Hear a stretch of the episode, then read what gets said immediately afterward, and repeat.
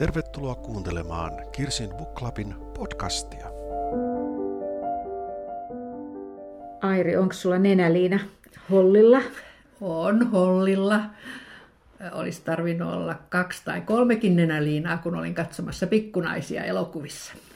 Siis mä luulin, että mä tiedän niin hyvin sen tarinan, että mulle ei olisi tarvinnut olla, mutta niin, mä vaan itkin kanssa kyllä monessa kohdassa. Kyllä se vaan niin jotenkin niin, niin kovasti sydämeen otti.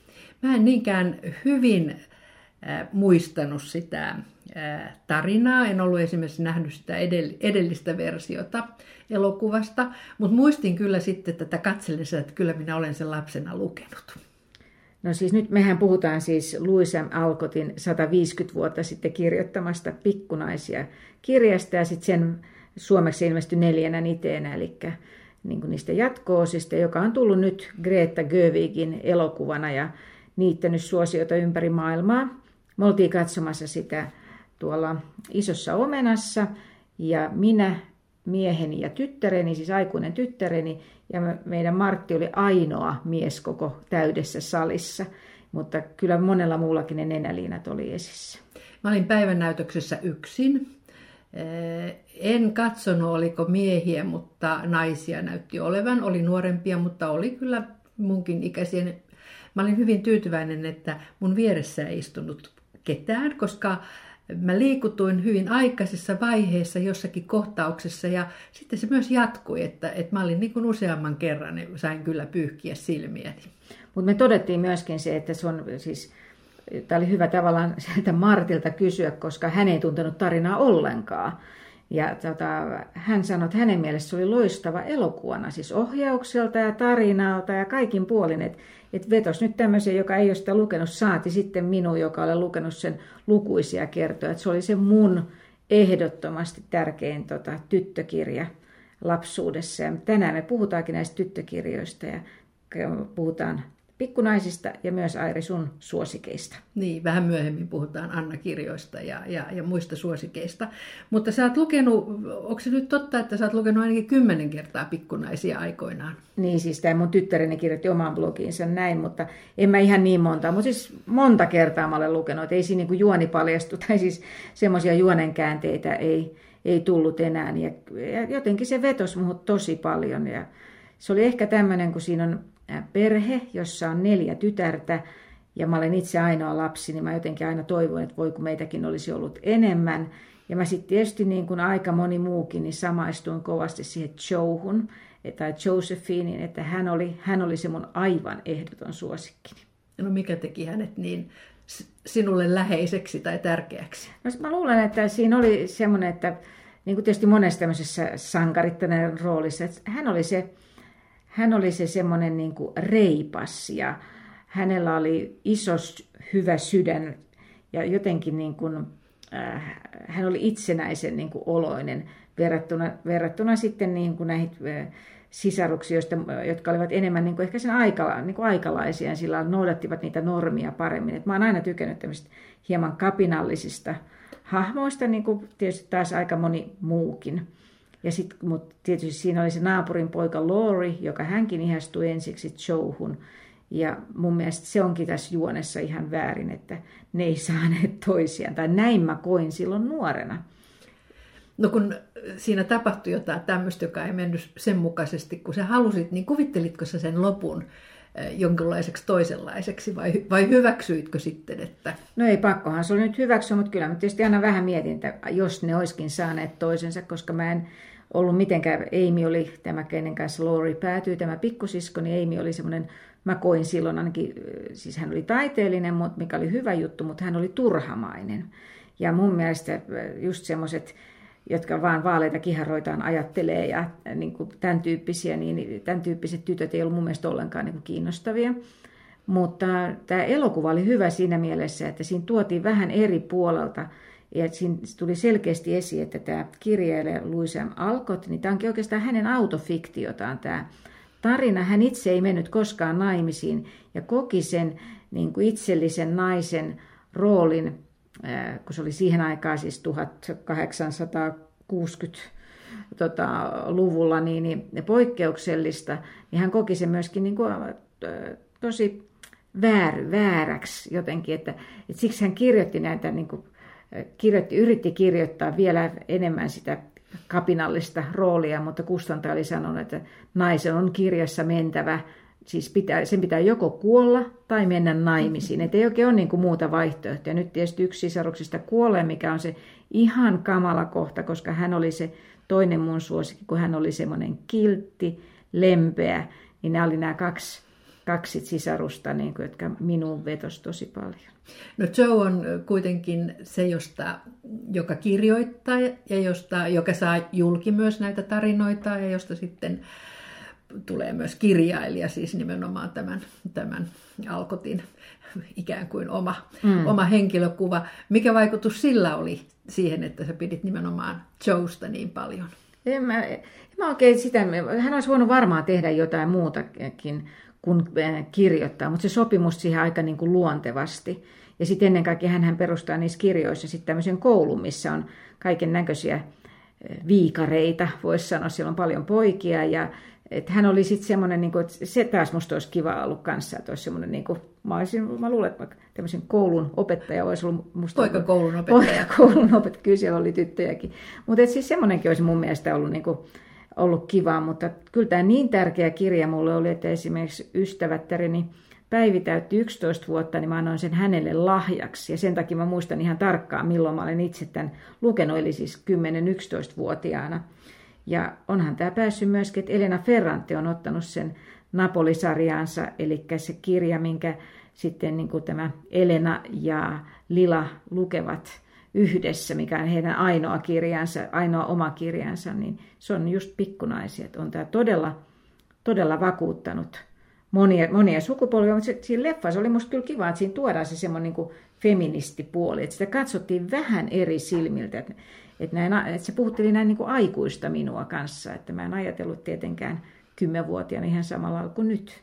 No sä olet nähnyt myös sen edellisen version, siitä on joku 15 vuotta ehkä, kun se on tehty. Joo, se, mä muistan, siinä oli, siitä jotakin? Mä muistan, että siinä on toi Winona, Winona Ryder, on pää, tota, olisikohan just Jonah taisi olla, mutta se oli musta, mulla jäi semmoinen vähän kiiltokuvamainen, että, ja sitten mä oon nähnyt sen ikivanhan mustan, mustavalkoisen leffan myöskin, niin ne ei ole vastannut sitä mun kuvitelmaa. Et just kun lukee, lukee tota kirjaa, niin, niin ne on ollut sillä lailla, että ehkä juuri se Lori on ollut komeampi ja Joe räväkämpi ja jotenkin, jotenkin siis ne ei ole vastannut sitä mun kuvitelmaa. Ja sitten tietysti leffassahan tehdään valintoja, siihen ei mm. kaikkia kohtauksia otettu ja kun mulle nämä kaikki kohtaukset tuli jotenkin niin, kuin niin tärkeää, että eihän ihan välillä tuntuu, että siihen perheeseen itse kuuluu tai olisi ehkä halunnut kuulua.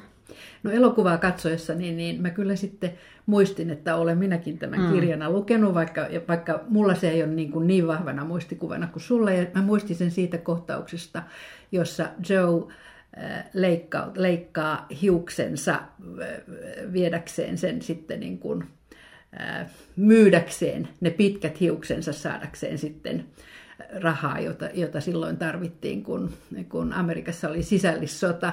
Se on ollut semmoinen niin vahva kohtaus, että siinä mä muistin, että joo, tämän, tämän kirjan mä olen lukenut. Se, se niin kuin tuntui, se oli varmaan yksi niistä kohdista, jossa taas niin kuin kaivoin nenäliinan eteen esiin. Sehän oli tietenkin, niin kuin, koska näille muille se, koko ajan puhutaan sitä ulkonäöstä ja kuinka niin kuin voisi päästä naimisiin ja pitää olla niin kuin sieveä, kun oli vähän köyhempiä, että niille ei ollut aina niin kuin ihan tip-top ne juhla, juhlamekotkaan, niin tämä kohtahan oli tietysti tosi rankka, mutta siinä on, se kuvastaa sen Joan ihanaa luonnetta, sitä, että sehän on semmoinen niin kuin, vähän impulsiivisesti saattaa toimia, mutta tähän, hän, hän myi ne hiukset, jotta saatiin rahaa, ja tota, koska isä oli siellä rintamalla.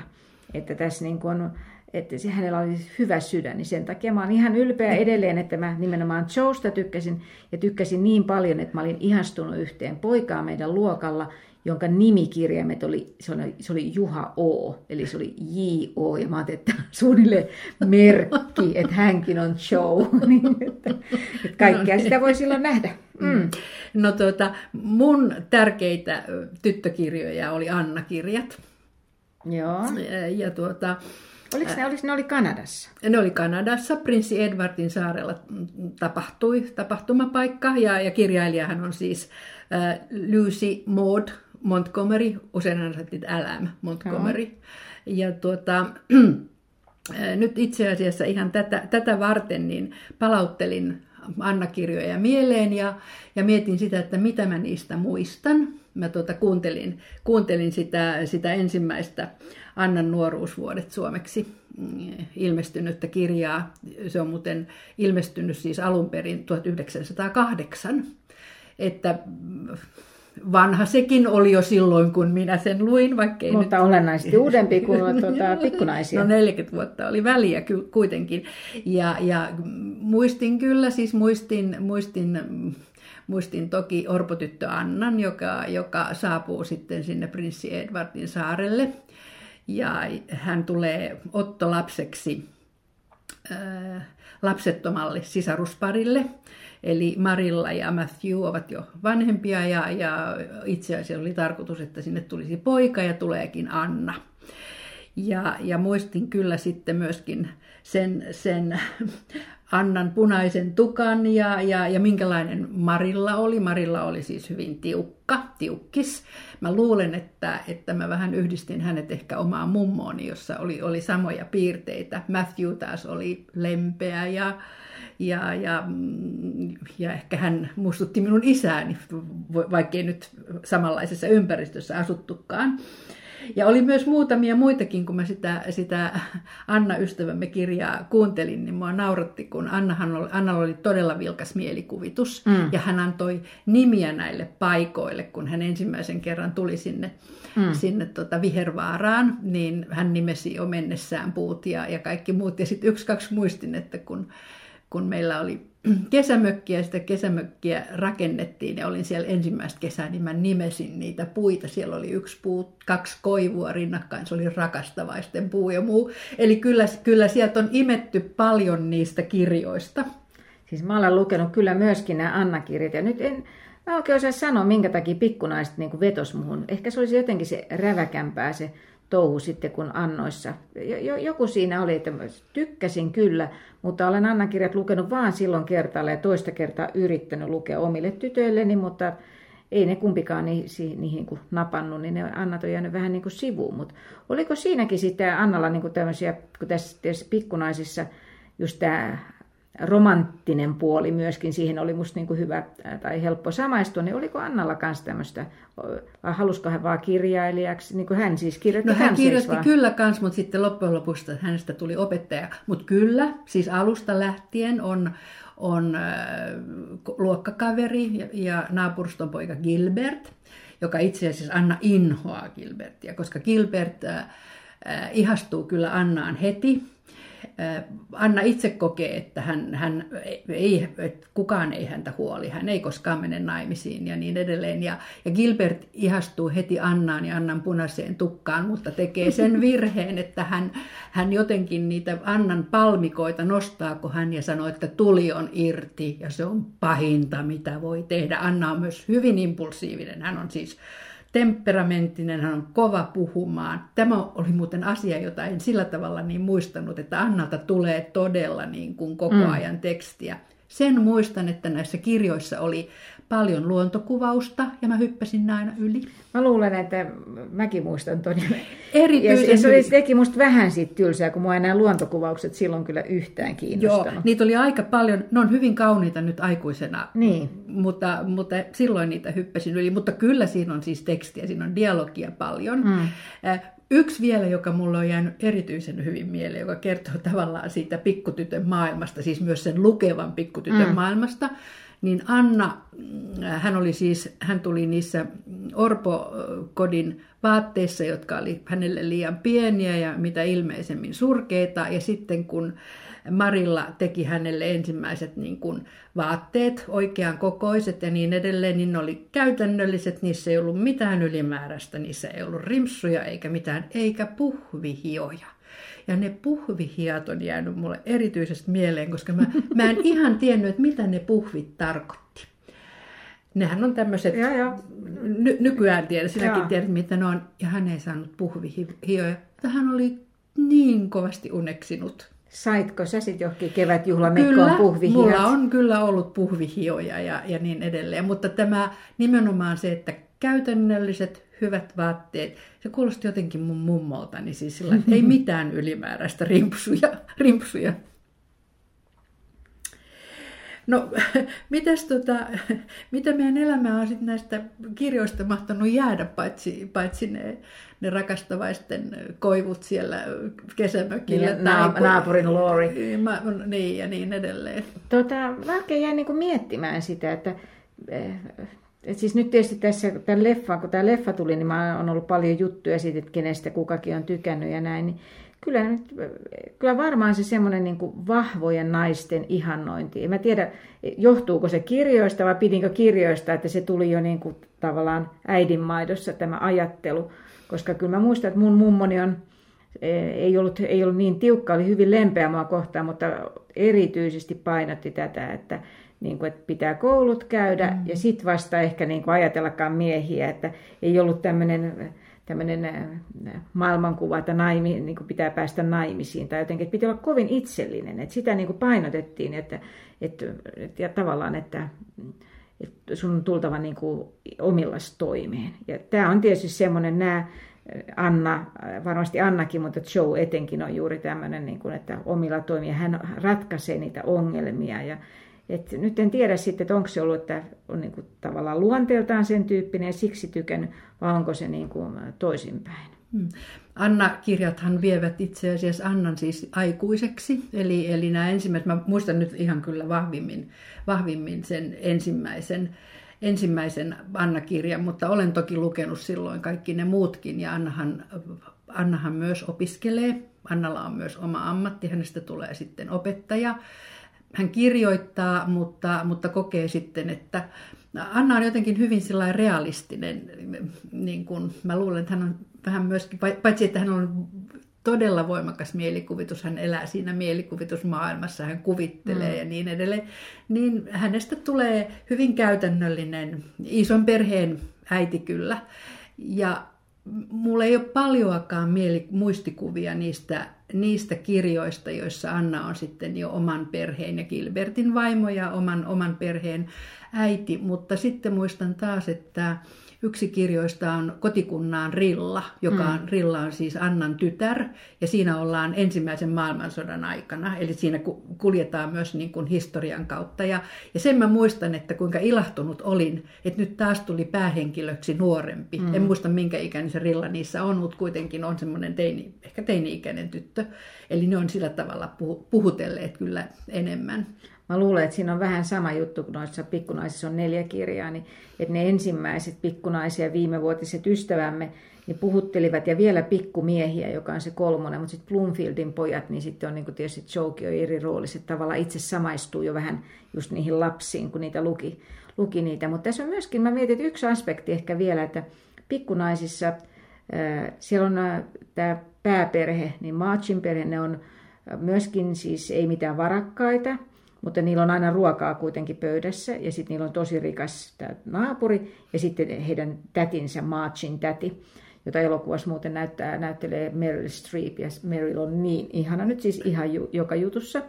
No joka tapauksessa, niin, niin vaikka niillä itsellä ei ole kovin paljon, niin, niin ne on, siis tekevät paljon hyvää. He antavat todella siitä vähimmästäkin. Eli niin kuin Joe leikkaa ne hiukset, kun ei ole mitään muuta. Sitten niillä on jouluateria ja sitten tuleekin köyhä hummelin perhe on niin kuin jossain siinä lähistöllä. Ja siellä on niin kuin isä sodassa ja monta pientä lasta ja niin sinne viedään sitten niin kuin ne vähäiset antimet viedään sinne. Että, että tavallaan semmoinen niin heikompien auttaminen tulee tosi voimakkaasti niin kuin monessa kohtaa siellä.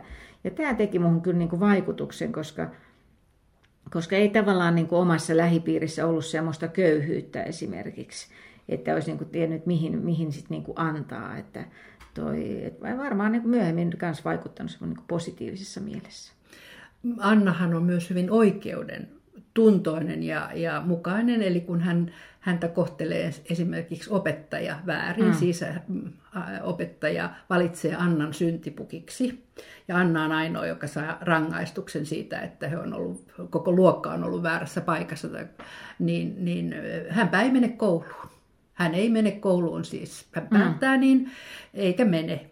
Ja itse asiassa tämä Marilla tiukka, tiukka täti. Se, mitä en ehkä niinkään lapsena ymmärtänyt, jonka, joka nyt pystyy näkemään paremmin, on se, että, että miten vaikka hän, hän voimakkaasti kasvatti Annaa, hän oli sitä mieltä, että näin ja näin kuuluu tehdä ja hän teki sen selväksi, niin hänellä oli kuitenkin, hänessä oli myös lämpöä, hänessä oli huumorintajua mm. ja hän oli myös oikeudentuntoinen. Ja hän oli samaa mieltä Annan kanssa, että opettaja teki väärin. Ja tämmöiset asiat kuuluvat mun mielestä tällaiseen, niin kuin, ainakin mun ajan tyttökirjaan vahvasti, että ollaan niin kuin oikean puolella ja, mm. ja taistellaan sen puolella, minkä tiedetään olevan oikein. Itse asiassa tämä on nyt aika jännä. Näissä on hyvin paljon samoja teemoja molemmissa, että, koska sitten kun Joella on se koulu, niin siellähän on just tämmöisiä että epäillään, niin jotain lasta epäillään esimerkiksi varkaudesta ja pannaan mm. toisen syyksi. Että niin kuin samantyyppisiä teemoja, nehän on hyvin opettavaisia. Että tavallaan semmoisia niin perinteisiä arvoja ää, tota, suosivia, mutta se täytyy sanoa, että tässä oli myös hyvin paljon sitä suvaitsevaisuutta, niin kuin erila- erilaisuutta. Esimerkiksi sitten loppujen lopuksi tämä menee niin kuin maahanmuuttajan kanssa naimisiin tämä Joe, joka on siis saksalainen, että, että, toi, maailmanpiiri laajeni siinä mielessä. Eh, Montgomeryllahan on toinen sarja myös tämä runotyttösarja, joka on monelle, monelle no tytölle ollut myös tärkeä esikuva. Mä muistan lukeneeni kyllä niitä jotakin, mutta se ei ole ollut mulle niin tärkeä. Luitko sä niitä? Olen lukenut ja näihin oli kaikki siis nyt mä, kuka ne mahtoi kustantaa, ne oli kaikki samaa sarjaa, ne oli semmoisia valkokantisia. Ne oli Tamme mun mielestä. Okay, tai sa- Veeso, voi olla, että ne olisi myöhemmin Veeso. Okay, voi olla. Kuitenkin ne oli samaa sarjaa, niin sitten tavallaan ihan senkin takia luki ne, luki ne niin kuin kaikki. Et silloin tietysti tämä ehkä yhtenäiskulttuuri oli myöskin laajempi, että tuntui, että kaikki muutkin kaverit oli ehkä lukeneet, niin jos mekin nyt ollaan molemmat luettu nämä kirjat. 2003 SKS suomalaisen kirjallisuuden seura keräsi suomalaisilta naislukijoilta heidän muistojaan Montgomeryn teos, teoksista. Ja niistä on itse asiassa sitten koottu kirjakin. Sen on toimittanut eh, Suvi Ahola ja, ja Satu Koskimies. Ja siinä on, nyt en muista, siihen oli yli 200 siihen itse eh, kirjoitushankkeeseen osallistu. Ja, ja niistä sitten on osa tässä kirjassa. Se on iso kirja. Ja, ja siellä on mielenkiintoisia mm, kertomuksia. Siellä on nimittäin joukossa aika monta kirjailijaa, jo silloista kirjailijaa ja nykyistäkin kirjailijaa, jotka ovat sitten kirjoittaneet, että mitä Anna-kirjat tai, tai sitten nämä runotyttökirjat ovat heille merkinneet. Yksi ensimmäistä kirjoittajista on Pirkko Saisio, mun ehdoton kirjailijasuosikkini. Mm. Hän on 11-vuotiaana saanut tädiltään Anna-kirjat ja kuinka ollakaan Anna on 11-vuotias siinä, siinä kirjan alussa. Siellä on myös tuleva, silloin vielä äidinkielen opettajana esitelty vuonna 2003, mutta nyt meidän jo hyvin tuntema kirjailija Minna Rytisalo, muun muassa Rouva Seen kirjoittaja, joka on kirjoittanut, että mitä, mitä nimenomaan Anna-kirjat hänelle on merkinneet. Ja sitten joillekin on, eh, jotkut kirjoittavat sitten just tästä runotyttökirjasta hyvin, hyvin tuttuja mm, ajatuksia ja, ja millä tavalla niistä on sitten keskusteltu. Mutta on aika tuttua myös se, että se on muistaakseni Anniina Holmberg, joka siellä kirjoittaa, kuinka hän on hän on kuitenkin jo aikuisena joutunut jonkun ystävättärensä kanssa niin kuin kiivaaseen keskusteluun siitä. Hän on joutunut puolustamaan näitä tyttökirjoja, koska tämä hänen ystävättärensä on sitä mieltä, että, hän, että ne ovat, näiden tyttökirjojen lukeminen on, on, on, on jotenkin tehnyt hänestä tämmöisen haaveilevan hörsön, vai, vai, vai mikä se sanamuoto olikaan. Ja mä muistan kyllä myös semmoisen vaiheen, jolloin, jolloin ei nyt kauheasti sanotaan nyt kun on ollut vähän yli 20 mm. tai jotain, niin ei silloin kauheasti mainostanut sitä, että minkälaisia tyttökirjoja on lukenut. Nyt tästä on hirveän kiva keskustella. Joo, mutta tämähän on vähän tota, sama asia kuin nyt on esimerkiksi Disney-prinsessoissa, niin niistä on niin kuin, nyt tämä Elsa, niin onkin ihan erityyppinen prinsessa, ettei se vaan jahtaakaan sitä prinssiä, odota sitä sata vuotta, tiedätkö, että prinssi tulee suutelemaan. Että tavallaan se muokkaa kyllä sitä kuvaa. Näillähän on niin kuin tosi suuri merkitys ehkä siihen maailman kuvaan, tai miten sen kukin itse sitten niin kuin kokee, että kuinka suuri merkitys, mutta just ehkä mä palaan se yhtenäiskulttuuriin, että mä näen tuon ää, tota, kirja, mistä sä puhut tuossa pöydällä, niin tuossa on varmaan 500 sivua, 400. Mm, Paksu mm. kirja kuitenkin, että, että on tehty, että kuinka moneen nämä on vaikuttanut, kuinka me ollaan tosi moni kasvaneet tässä näiden Annan ja Joan niin kuin vaikutuspiirissä. Yksi kirjailijoista, jotka todellakin tähän nyt tähän, tähän mainittuun SKSn kokoamaan kirjoitushankkeeseen osallistua on, on ollut Rauhaisvirtanen ja hänen Selja Selja-sarjansa, Seljan tytöt-sarjansa oli, oli mulle myös hyvin tärkeä sarja. Virva Selja oli siellä se, joka oli punatukkainen ja vihreä silmäinen ja kirja, kirjoittamista harrastava. Ja, ja Rauha Virtanen, Rauhaisvirtanen tässä tässä kirjoituksessaan kyllä antaa tunnustusta ja kiittelee Montgomerya siitä, että, että esikuvia on ollut toki niin kuin alkot ja pikkunaisia on ihan takuulla ollut, tai niin kuin hän toteakin, on ollut hänen esikuvansa, koska Virvan tyttöjä oli muistaakseni myös neljä. Onko sä, luitko sinä koskaan näitä? Siis mulle tuo nimi on tuttu, ja eikö tuo Rauhais Virtanen ole kirjoittanut siis niinku aikuisten? No ei niin paljon Eikä. aikuisten, mutta on, on kyllä muita siis niinku selkeämmin nuorten kirjoja. Hän on kirjoittanut myös näytelmiä ynnä muuta, mutta kyllä hän, hän kiittää nimenomaan Montgomerya siitä, että hän löysi sen yleisön, jolle hän haluaa kirjoittaa. Että kyllä hän on nimenomaan kirjoittanut näitä sekä tyttö, niin sanottuja tyttökirjoja että nuorten kirjoja siis mulla on joku hämärä kuva, että ne olisi ollut se semmoinen nuorten kirjasarja, missä oli siniset ne taustakannet, joita ilmestyi. Mulla oli esimerkiksi semmoinen tosi rakas, jonka nimi oli Pamitytön paratiisi, joka tapahtui Havajilla. Mutta toi, että, että siinä olisi ehkä ollut se seljakirjatkin. Mutta mä, sit mä muistan, että mä mietin tuota nimeä Rauha ja Svirta. Mä luulen, että rauha on mies. Okay. Että tämä niin kuin, ei se vaikuta, mutta hassuja tämmöisiä mielikuvia. Mä en, mä en muista lukeneeni, että ei ole sillä lailla sillä lailla niin kuin tuttua. Mutta siis Tiina-kirjoja olet takuulla lukenut. No olen lukenut Tiina-kirjoja kyllä. Olen lukenut ihan varmasti kaikki Tiina-kirjat, mutta mm, sanotaan, että mä olen lukenut ne ja mä ihan silleen tykkäsin, mutta taas ei, Tiina ei ollut ihan mun, niin kuin, mä en, se ei Tiina ollut semmoinen, mihin mä haluaisin niin kuin samaistua. Niin, Tiina... Äh Ihan olen luke, en, en ollut suinkaan voinut lukea kaikkia Tiina-kirjoja, koska niitähän, niitä ilmestyi niin pitkään, että mä aloin, kyllä jo ohitin sen iän, mutta kyllä mä niitä monta luin.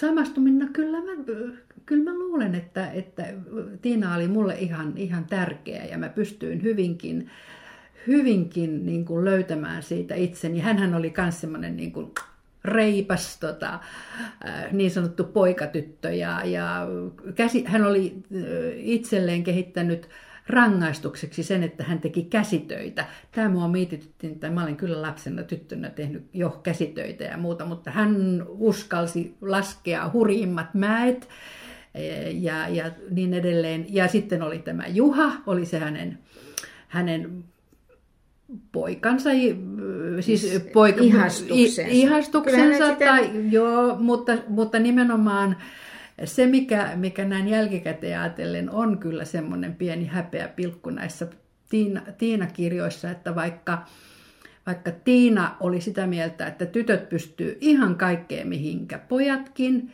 niin kyllä hänen sitten urahaaveensa oli se, että kuinka Juhasta tulee oliko se nyt sitten konttoripäällikkö ja hänestä tulee Juhan sitten konttoristi tai oliko se peräti johtaja, mikä Juhasta tulee. Että hän niin kuin tyytyi nimenomaan siihen sihteeritehtävään, että se on kyllä Anni Polvalle näiden, näiden kirjojen kirjoittajalle niin kuin iso miinus, että miten tässä nyt näin kävikään. Ja Tiina olisi halunnut näyttelijäksi ja Juha ei niin kuin kannattanut tätä, niin sit ei sekään latu onnistunut. Siis Tiinan rohkeus ja reippaus, että kaikki tämmöinen niin kuin, nämä, just nämä tämmöiset eh, sankariainekset tai sankaritar-ainekset, niin on mun mielestä tosi hyviä, mutta joku siinä oli semmoinen, että kyllä mä olin aina Tiinan puolella, mutta se ei tavallaan kolahtanut. Sitten voi olla, että tuommoinen historiaan tapahtuva, vaikka siellä oli se ympäristö sitten, ei ollut myöskään mitään luksusta, niin tämä sitten, kun se oli, tämä oli vähän kuitenkin semmoinen niin kuin, vaatimaton tämä perheympäristö, mikä se on, niin se ei ehkä mua niin kuin, myöskään niin, niin miellyttänyt. Mä en, mä en joten, joku, siinä, joku siinä vähän tökki, mä ne, ne, ne, oli niin paljon myös niin kuin realistisempia, että niin. niistä puuttu tavallaan se ehkä semmoinen niin kuin mielikuvituksen säihke, mikä, mikä oli näissä vanhemmissa kirjoissa. Tämä niin, oli ja, siinä ehkä, ja siinä on ehkä just se, että esimerkiksi omat tytöt on lukenut paljon fantasiaa siinä vaiheessa, niin se on juuri se, että Tiina oli varmaan, niin kuin, ehkä mäkin olisin mieluummin luin sitten niin kuin ulkomaisia juttuja, missä oli kaikenlaisia jänniä asioita versus se, että se oli sitten vaan niin kuin vähän tutun olosta. Mutta annapa mulle selitys sille, minkä takia nyt kaikki nämä sankarittarit, lähes kaikki mitä me ollaan tässä nyt käyty läpi, niin heillä oli punainen tukka. No Joella oli kastanjan värinen, niin, mutta se, eikö, se, eikö kastanjan värinen tarkoita, että se vähän sieltä, no sieltä ei, punaiseen? Mun, mun mielestä se ei silloin tarkoittanut ollenkaan sitä, koska mun mielestä mullakin oli kastanjan värinen tukka ja se varmaan vaikutti. Se on aika hassua, miten tämmöinen hiusväri olisi sitten voinut niin kuin vaikuttaa siihen, siihen, mutta mä tykkäsin, se on varmaan yksi syy, mutta kyllähän nyt onhan siis Scarlett O'Hara jo niin kuin Scarlett, että siis se on se just se tulta ja tappuraa, että sitten ul- ulkonäöllisesti. Kyllä mä luulen, että semmoinen vähän vieläkin, että musta tuntuu, että monessa tämmöisessä Chiclit-kirjassa se, joka on se vähän rempseämpi, niin hänellä saattaa olla äh, just semmoinen irlantilaistyyppinen punainen kiharatukka. No, Anna kirjo... Ei niillä ainakaan siis maantieharmaata hiirua no ei, eipä ollut. Anna-kirjoista muistan jotenkin niin, että, että Annan oli sitä mieltä, että, että kun on punainen tukka, niin ei voi olla ihan kiltti. Ja hän toivoi, että kun hän tulee vanhemmaksi, niin se ehkä tummuisi. Eh, mutta mä toivoin hirveästi, että mulla olisi punainen tukka. Mullahan ei ollut punainen tukka, mulla oli vaalea. Ja, mutta sitten vihreät silmät. Mä muistan, että tuijottelin peiliin ja olin näkevinäni että jos tietyssä valaistuksessa katsoin, niin ne olivat vähän vihreät. Mä olen vieläkin samaa mieltä muuten. Sulla on vihreä paita, nyt hohkaa aika hyvin. Että mulla taas oli, tämä on, niin kuin, tämä on jännä nämä tämmöiset niin kuin, ulkonäköasiat, mitä on niin kuin, muistaa, että nuorena on ajatellut. Että just se semmoinen tukka, ja sen takia mä tykkäsin myöskin tosi paljon niin semmoisista eksoottisimmista, koska mulla on ruskeat silmät ja se oli jotenkin tuntuu, että se oli siihen aikaan harvinaista, mitä se ei nyt tänä päivänä tietenkään ole. Niin, toi, niin sitten just tämmöistä eksoottista, mä olin kanssa vähän niin kuin niiden puolella. Tää, vähän kun oli jotain vähän sitä ulkomaista, niin mä olin heti niin kuin kiinnostunut.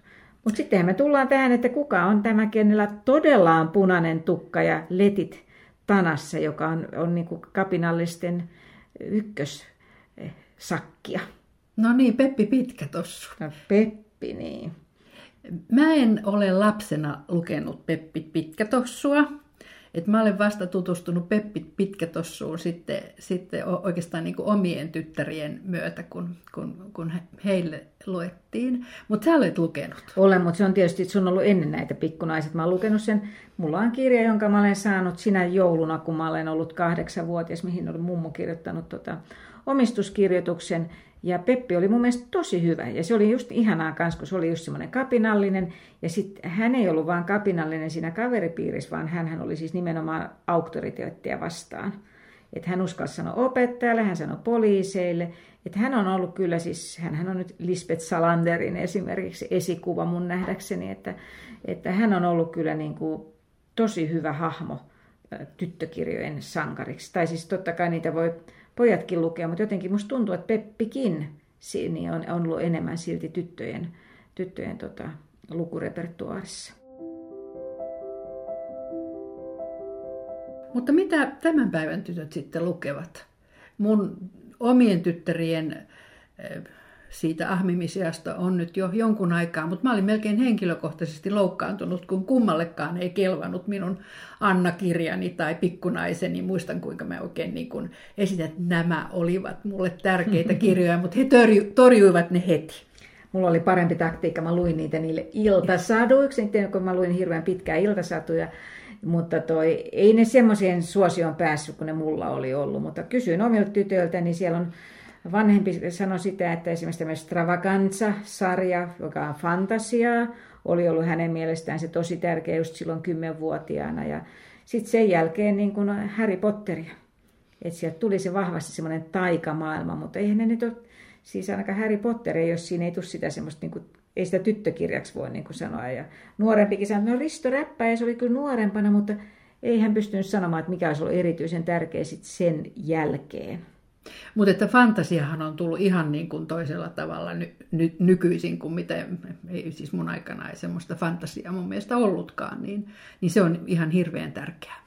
Ja sitten jos semmoinen realistinen elämänkuvaus tuntuu jotenkin tosi monessa kirjassa, niin, niin siellä on niin kuin aika kurjat elinolosuhteet sillä sankarittarilla tai sankarilla, ei niitä sillä nimellä tietysti enää sanotakaan, että on paljon sitä kiusaamista, että jotenkin sanoisiko huonoja kotioloja, on avioerotuskaa, on alkoholismia, että kovin raalta se näiden nykynuori, nuori, nuorten kirjojen maailma monasti tuntuu näyttävän, vaikka noissa vanhoissakin oli sotaa ja oli orpoutta, mutta se jotenkin, jotenkin tuntuu, että se tulee niin, niin voimakkaasti tämä raakuus tänä päivänä esiin. Mä luin itse asiassa ihan tätä varten, koska mulla on hyvin vähän nyt käsitystä siitä, että mitä on tämän hetken niin kuin nuorille, tuollaisille nyt yli kymmenvuotiaille tarjottavat kirjat ja luin itse asiassa hyvän kirjan. Se oli Elina Kilkun Ihana tyttö. Sehän on ihan uusi kirja. Se on ihan uusi kirja nyt, joo, alkuvuodesta ilmestynyt joo. ja, ja siinä päähenkilö on 15-16-vuotias. Ja kun aina mun mielestä päähenkilöt on vähän niin kuin vanhempia kuin se lukija, niin voi kuvitella, että se on, se on semmoinen 12, 13, 14-vuotiaallekin luettava. Siinä on, siinä on myös yksinäisyyttä, siinä on, siinä on avioerolapsi, siinä on seksuaalista hyväksikäyttöä, mutta siinä on sen valon tuo tähän, tähän kirjaan se, että päähenkilö Reetta pääsee teatteriin, nuorisoteatteriin, mm, musikaalin pääosaan. Toki sitä kautta tulee myös paljon pahaa, mutta, mutta se on niin kuin se valo, joka siinä niin kuin loistaa. Mutta, mutta että rankkoja tilanteita, ei mitenkään sillä tavalla ollenkaan niin kuin pehmeää ja helppoa, ja, eikä tietenkään voi, voi millään tavalla tarinaa verrata meidän, meidän tyttökirjoihimme, mistä me aloitimme. Ja sehän on kirjailijan Elina Kilkun, siinä on paljon hänen oma, oma kokemaansa, ja niin kuin jos se oli sitten pikkunaisissakin. Mutta mun täytyy se sanoa, että mun mielestä oli hirveän tärkeää ja, ja miten sanoisin, virkistävää, siis niin kuin palata näihin omiin lapsuuden vähän yli kymmenvuotiaana lukemiini kirjoihin, että sehän oikeastaan lähti siitä pikkunaiset elokuvasta, mutta mä olin kauhean ilahtunut, kun mä löysin sieltä Annasta tuttuja asioita ja ihastuin uudelleen siihen puhe, puhetta pulputtavaan tyttöön. Mä kuuntelin sitä äänikirjana, joka oli muuten hyvin luettu. Eli mulle se oli semmoinen niin kuin hieno paluu johonkin lapsuuteen. Enkä mä koko aikaa tarvinnut nenäliinaa. ja se on tosi hyvä niin kuin paluu, paluu siihen, kuinka mietti, pääsee siihen, että miten näki maailman, koska muistaa niitä muistikuvia silloin, niin että tavallaan että ehkä se kysymys, mitä alussa puhuttiin, että mitä näistä on jäänyt elämäämme, niin sen jokainen voi löytää, kun lukee näitä kirjoja uudestaan. Kirsin Booklabin kirja ja muita kulttuurijuttuja löytyy myös blogissa osoitteessa kirsinbooklab.com. Ja meitä voi seurata Kirsin Booklabin nimellä Facebookissa, Instagramissa ja Twitterissä. Pidetään yhteyttä.